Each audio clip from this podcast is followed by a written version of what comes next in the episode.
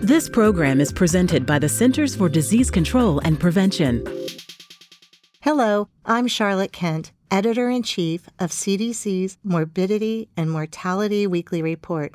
Thanks for joining me for MMWR's weekly COVID 19 briefing for the week of January 17th. In this episode, I'll discuss six MMWR reports. The first report looks at racial and ethnic disparities in receipt of monoclonal antibodies for the treatment of COVID 19. The next three reports examine the protection provided by COVID 19 vaccines, including booster doses, during periods of Delta and Omicron variant emergence.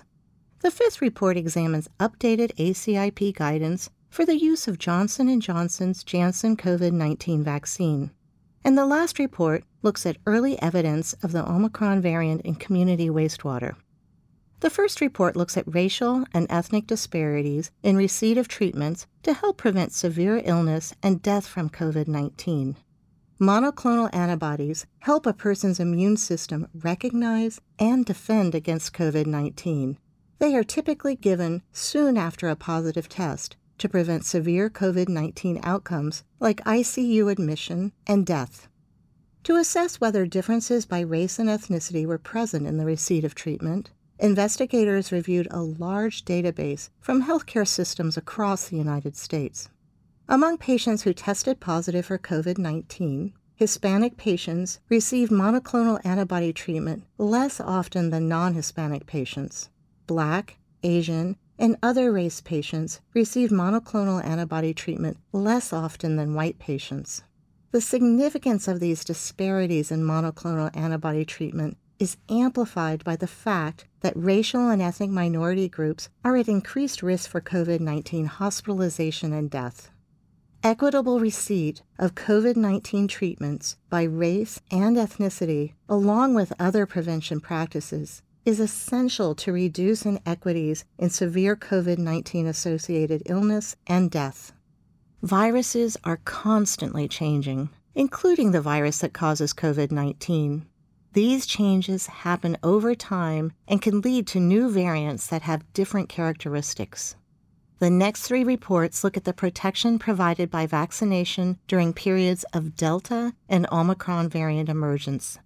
In the first report, investigators looked at changes in rates of COVID 19 cases and associated deaths by vaccination status during April to December 2021.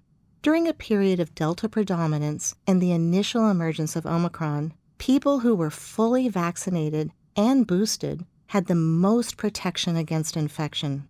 Compared with fully vaccinated people overall, unvaccinated people had more than 15 times the risk of death before and after the Delta variant emerged. When compared with fully vaccinated adults who had received a booster, unvaccinated adults had more than 50 times the risk of COVID 19 associated death during the Delta period.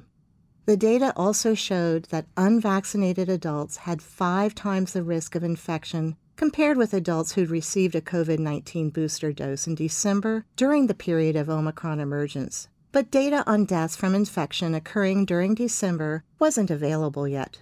The largest added benefits of booster doses were among people 50 and older.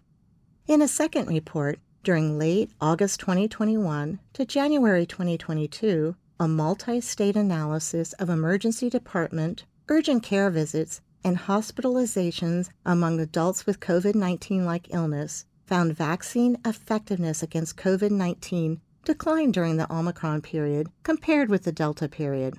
However, getting a third COVID 19 mRNA vaccine dose, either as an additional primary dose or as a booster dose, was highly effective during both periods at preventing emergency department or urgent care visits and hospitalizations related to COVID 19. These findings demonstrate the importance of receiving a third dose of an mRNA vaccine, especially while Omicron is the most common circulating variant and when the effectiveness of two doses of an mRNA vaccine has waned. Another report compared COVID 19 severity in people who survived a prior infection and were unvaccinated and those with protection just from vaccination.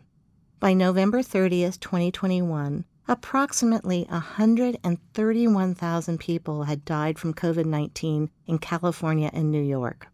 During May through November 2021, when Alpha and Delta variants were widely circulating, vaccination with a primary series provided substantial protection against COVID 19 in these states. Before the Delta variant became predominant in each state, COVID 19 vaccination offered greater protection from the virus than surviving a previous infection.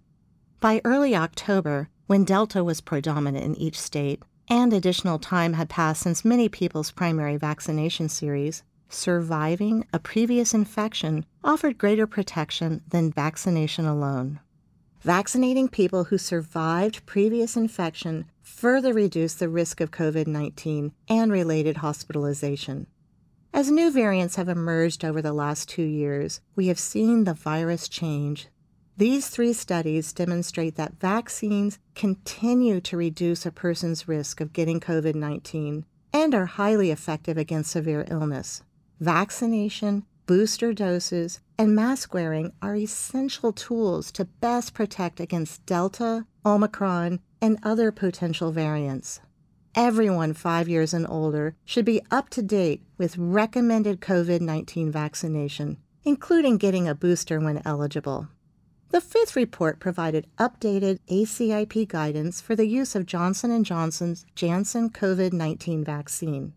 After reviewing available vaccine safety and effectiveness data in December 2021, ACIP recommended preferential use of mRNA COVID 19 vaccines over the Janssen COVID 19 vaccine for everyone 18 and older in the United States, which CDC endorsed. ACIP made the recommendation because of a rare but serious adverse event that causes blood clots in large blood vessels and low platelets. The Janssen vaccine may be considered in some situations, including for people with conditions that would prevent them from getting mRNA vaccines, such as someone with an allergy to an ingredient. Given the current state of the pandemic, both in the United States and around the world, ACIP reaffirmed that receiving any vaccine is better than being unvaccinated. The United States designated Omicron a variant of concern on November 30, 2021.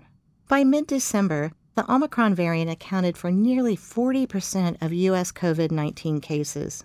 A sixth report highlighted how early warning systems, such as wastewater surveillance, can help track the spread of variants across communities.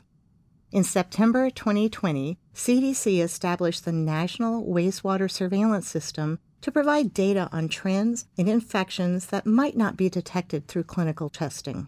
In late 2021, wastewater surveillance programs in California, Colorado, New York, and Texas detected evidence of the Omicron variant before it was identified in cases in communities.